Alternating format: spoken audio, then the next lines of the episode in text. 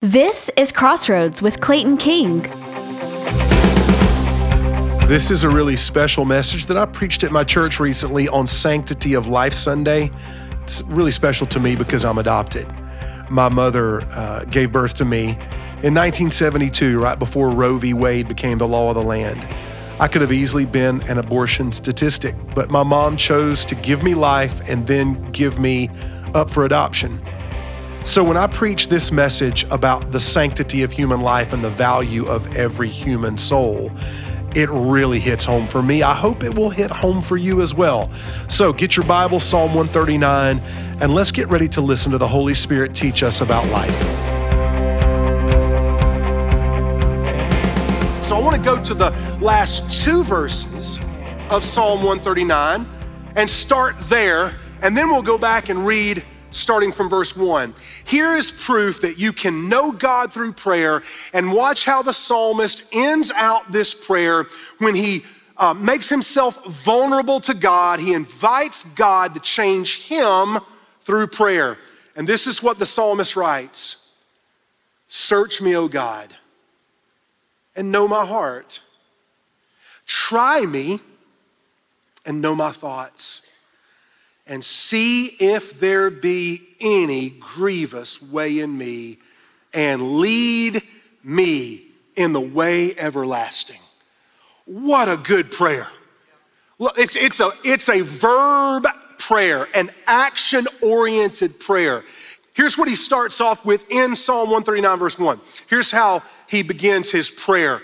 He calls to the Lord, O Lord, you have searched me and known me. You know when I sit down and when I rise up. You discern my thoughts from afar. You search out my path and my lying down and are acquainted with all my ways. Even before a word is on my tongue, behold, O Lord, you know it all together. You hem me in behind and before, and you lay your hand upon me. Such knowledge is too wonderful for me. It is high, I cannot attain it. And then he begins to ask a question Where shall I go from your spirit? Or where shall I flee from your presence? If I ascend to heaven, you're there. If I make my bed in Sheol or the grave, you are there.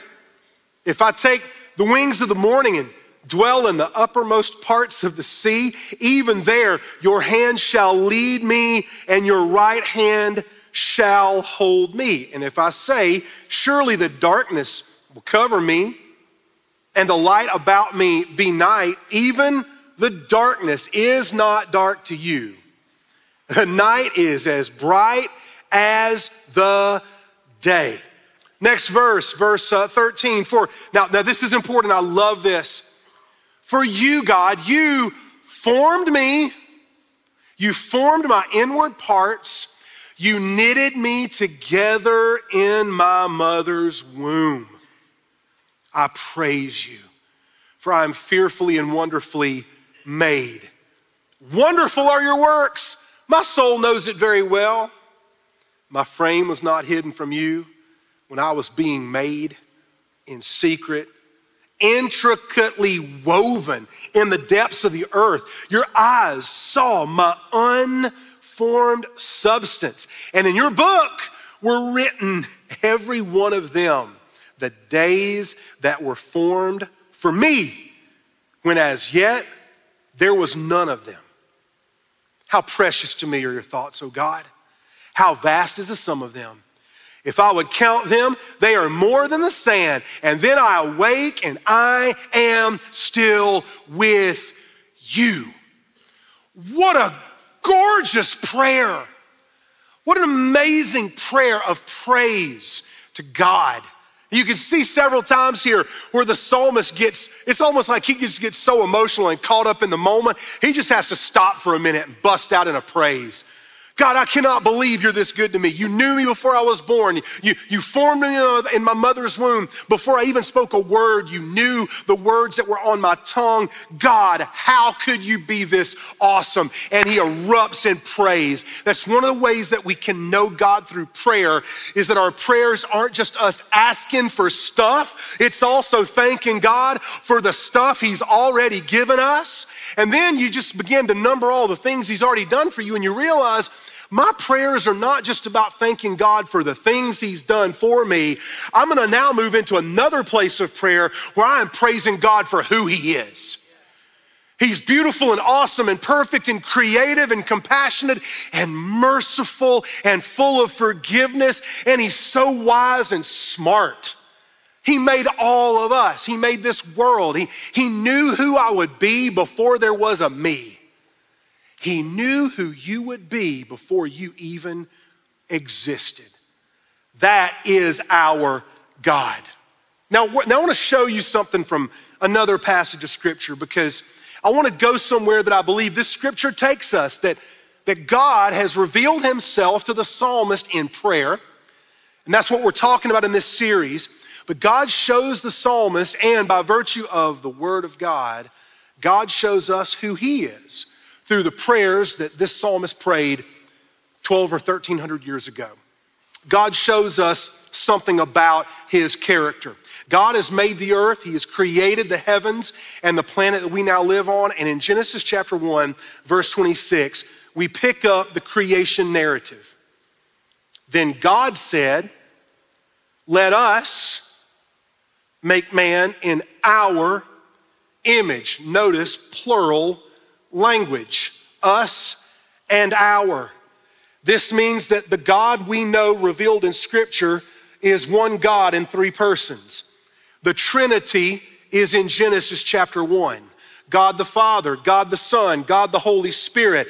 God, the Godhead, three in one, decided that they would make the human race in their image Father, Son, and Spirit, and our likeness. And he says in the next part of verse 26 and let them have dominion or authority, dominion over the fish of the sea and over the birds of the heavens and over the livestock and over all the earth and every creeping thing that creeps on the earth. So, God made man in his image. In the image of God, he created them, male and female. God created them. And God didn't just create them, God didn't just create us, God blessed them. God blesses human life. It says it right there in the scripture. And God blessed them. And God said to them, Be fruitful and multiply. I love that command. Thank you, Jesus, for that command. Be fruitful and multiply and fill the earth and subdue it and have dominion over the fish of the sea and over the birds of the heavens and over every living thing that moves on the earth. God has given specific instruction to the human life He has created. This is what we call the Imago Dei. That is Latin, and it simply means the image of God. That's what Imago Dei means. That is how God establishes creation. And, church, this is essential. So don't miss this because in the next 19 minutes of my sermon, I'm going to build everything off of this theological concept that God didn't randomly allow our world to just evolve without design. Genesis tells us that there was a design to our creation. He created two genders, male and female. He told them to come together and procreate, to create life, and that life would fill the earth and subdue it. The imago Dei, the image of God. God wants some things. God, one of the things that God wants is God wants His glory to fill the earth. How does His glory fill the earth? By right now on planet Earth, 8 billion image bearers. That's our current population on planet Earth right now. We're at about 8 billion. And eh, listen, every one of those lives is an image bearer of God. I want you to think about that, church. You reflect God's image as if, like, I was looking in a mirror this morning to make sure I didn't have anything hanging out of my nose to make sure I didn't have anything in my teeth. I'm looking in a mirror this morning, shaving. I shaved my neck because I got a little beard going on, you know. I'm looking in the mirror so I can see what I look like. You know what that mirror does? That mirror is not me. That mirror reflects my image back to me. We're not God. We'll never be God. But you know what we do? We reflect the image of God to the world. All of us do that. And that is why a day like today is so important Sanctity of Life Sunday. It's important because the image of God is everything. God esteems and values his image. It's why the enemy attacks the image of God. Satan is real, Satan hates God. You know, why does Satan hate God? Well, Satan hates God because God is more powerful than him, and God has more glory than him. And Satan wants the power and the glory, and he even attempted to get it, and he failed. So Satan cannot attack and kill God. He tried that with Jesus, and it backfired on him. He did try to kill Jesus, and Jesus did die, but Jesus was resurrected and came back to life. So, what Satan does now is Satan attacks the image of God. How does he do that? By attacking image bearers. He is the thief who comes to kill and steal and destroy. He's a liar, John chapter 8, the father of lies. I want to say this very clearly Satan hates every image bearer of God. Satan hates you. Satan hates image bearers who are born, and Satan hates image bearers who are unborn. Because when Satan sees the image of God in human life, it reminds him of the battle he lost and it reminds him of the future that he knows awaits him in eternity. Revelation 20:10. He'll be cast into the lake of fire. So the enemy attacks the image of God in the earth. And what does this look like? Let me say this I'm, I'm not a woman, and I'll never know what it's like to have a baby or to have to make hard decisions. I'll never know what it's like to feel like you have no other choice before you. And at NewSpring Church, we've said this before, I want to say it very clearly again now. This is a church where no one will judge you because of mistakes you have made or decisions that you've made in your past. This is a place filled with the grace of our Father. This is also a church I think we've, if you're new, maybe you don't know this yet, but I hope that you've even been able to see today that we value human life, and it's not just the human life in the womb. We value all of human life. It's why, as a church, we value the Imago Dei. It's why we support recovery ministries. It's why we support Christian counseling. It's why we give money to organizations that rescue people from poverty, that help rescue folks in Africa, for instance, from, from uh, the AIDS epidemic. It's why we support um, pregnancy centers for mothers who need to have an ultrasound or need to find out what are my options. We support all of human life. And so for me as a, as a man, even though I know that I could never understand what it's like for a woman to have to be pregnant and have a baby. I just want the Bible to be our guide today. I want the scripture to not pull us. The scripture will never pull you to the right or the left. The scriptures will always pull you vertically to God. God sees you, God knows you, God loves you, God forgives, God offers grace, God offers mercy. Look up to God, see what God is like through prayer. God is a God of tender mercy, God is a God of grace and forgiveness.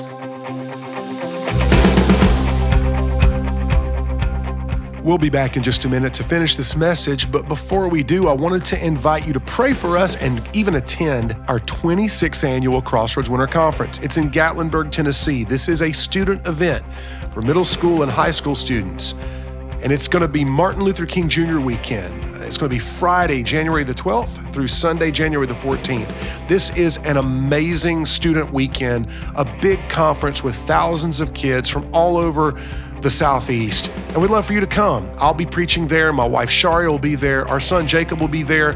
Great worship from folks like Charlie Buitrago. Great speakers, amazing fellowship.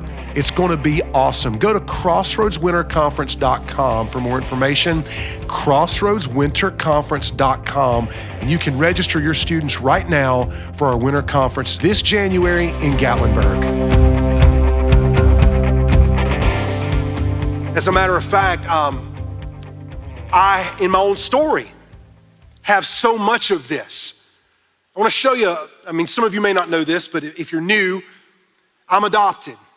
And I thank God that the women in my life really value life. I thank God that my birth mother chose to give me life when I couldn't choose it myself because I was in the womb. I've got one picture of my birth mother, my biological mom, at about the age that she was when she gave birth to me. Her name was Judy. And I posted this this morning on social media, and immediately people started sending me uh, messages going, You look just like her. And she was in her early 20s when she gave birth to me. I want, I want you to know that when she gave birth to me, she chose a hard thing because she was married, but her husband was fighting in the jungles of Vietnam. And while he was in Vietnam fighting, she had an affair with her ex boyfriend, my biological dad. And she got pregnant with me. And because the enemy wants to shame us, God never wants to shame us, but because the enemy wants to shame us, she was um, ashamed of the fact that she got pregnant out of wedlock. And so she moved to Charleston. And she lived there for nine months in an apartment by herself. And the only person who knew she was pregnant was her sister Lynn. She chose to give me life and she chose to give me away. And I thank God every day that my mom did that. And I thank God that my mom was a, was a woman that made a tough decision. And then recently I was able through DNA to meet my biological family. And I met my sister. I didn't know that I had a sister. Her name is Paige. And um, my sister Paige is a single mom. She's a single mom, and she chose life. She decided to have her baby. She's still a single mom, and and she did a hard thing. And now her little boy is growing up with a mama that loves her. She chose life for her son when he couldn't choose it for himself. When my birth mother gave me up for adoption, I was adopted by my real mom, and she's been dead for 11 years now. And she had tried to have children. Her and my dad tried to conceive for 10 years. They conceived once, and she had a miscarriage. They waited 10 years to adopt me. That's how long it took to adopt me. And so my mom made a very difficult decision, and my dad helped support my mom. And so when I read Psalm 139 and then I go to Genesis chapter 1, I see that it's the image of God in human beings that makes us want to run to someone when they're sick that makes us want to care for someone when they have a physical disability or a mental disability. It is the image of God in the earth that has informed the church for 2,000 years. You can actually see that the reason why the church grew was not because we had slick marketing abilities or great preachers or amazing orators or because 2,000 years ago we had free coffee in the lobby at the Jewish synagogues when Christians were meeting there. No, because the church believed in the image of God because the church cared for the poor, because the church cared for women and valued women as equal to men, because the church cared for children, specifically children that were left to die. It's called infanticide. And throughout human history, infanticide has been practiced in cultures where if families wanted a boy, but the mom had a girl, the father could decide we don't want a girl, we want a boy. So they would literally leave children out to die on the streets, to starve or freeze to death. And then here comes Jesus of Nazareth, crucified, resurrected. The word of God is written and canonized. And Christians said, We'll take those children because they bear the image of God. We'll take those children because we've prayed, we've read the scripture. As a matter of fact, outside of the New Testament, the oldest Christian document we have is called the Didache. It was written in the first century. It's basically a Christian catechism. And I want to quote from the Didache. This goes all the way back to the first century. The Didache says of Christians, quote, Christians are those who do not practice or permit abortion or infanticide. It's in our DNA, it's who we are. And it's not just a political statement we make. It's where we put our effort. It's where we put our tithe dollars. It's where we put our energy. We believe in the Imago Dei because Genesis teaches us three simple things about human life. You have identity. We all have identity, bearing the image of God. It also teaches us you have authority. God gave us dominion over the earth, not to ruin it, but to steward it. I'll say it again not to ruin it, but to steward it. You have authority, church. And we have sanctity. You have sanctity. It's not just that you exist, it's that you have eternal value. There is sanctity to your life. That word just means holiness. Your life is holy. The life of every child is holy. The life of every person living in poverty. The life of every Muslim in Pakistan, of every Hindu in India. That life is holy. Every single life has sanctity. And why is this true? It's true because we're made in the image of God.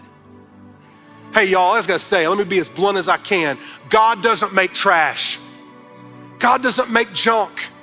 You're not a throwaway life. You matter to God because He created you.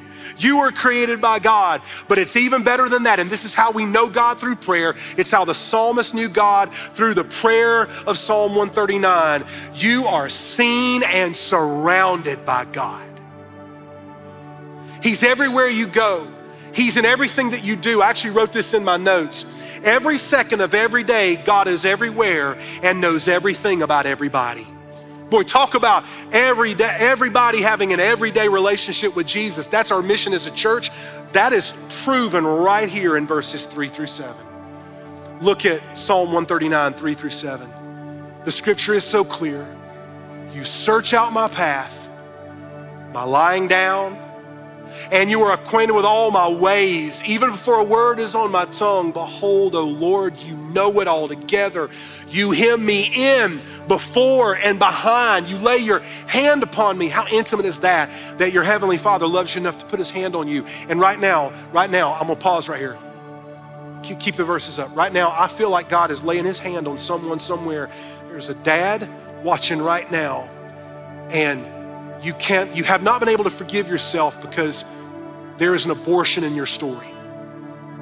And I want to tell you that God right now is putting his hand on you saying, Son, I love you. That doesn't define you.